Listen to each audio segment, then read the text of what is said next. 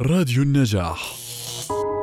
من منا لم تغيب حوادث الطرق أحد أفراد عائلته من قريب أو من بعيد عن الحياة. ومن منا لا يخاف على أبنائه من أي منطقة تتواجد فيها مركبات القيادة. تحصد الوفاة بسبب حوادث الطرق الملايين سنويا حول العالم. الواحد والعشرون من نوفمبر من كل عام. هو اليوم العالمي لإحياء ذكرى ضحايا حوادث الطرق. تمثلت أهداف اليوم العالمي لإحياء ذكرى ضحايا حوادث الطرق في العام الماضي. في إتاحة منصة لضحايا حركة المرور على الطرق وعائلاتهم.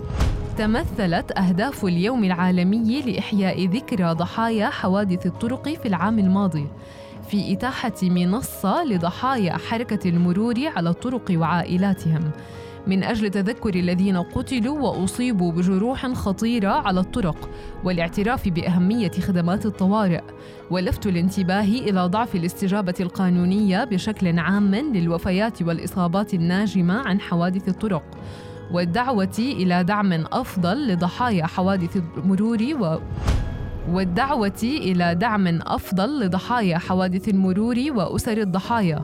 وتعزيز الإجراءات القائمة على الأدلة للحد من وقوع حوادث الطرق مما يقلل المآسي التي تنتج عنها. ويسلط هذا اليوم لهذا العام الضوء على خفض السرعة المرورية والتي لديها القدرة على منع العديد من الوفيات والإصابات الخطيرة. لا سيما تلك اللخ لا سيما تلك الخاصة بالمشاة. وجميع مستخدمي الطريق المعرضين للخطر كالأطفال وكبار السن والمعاقين. نتمنى من الجميع الحرص على الالتزام بقواعد السلامة المرورية، كما نتمنى السلامة للجميع. بيان شاهين لراديو النجاح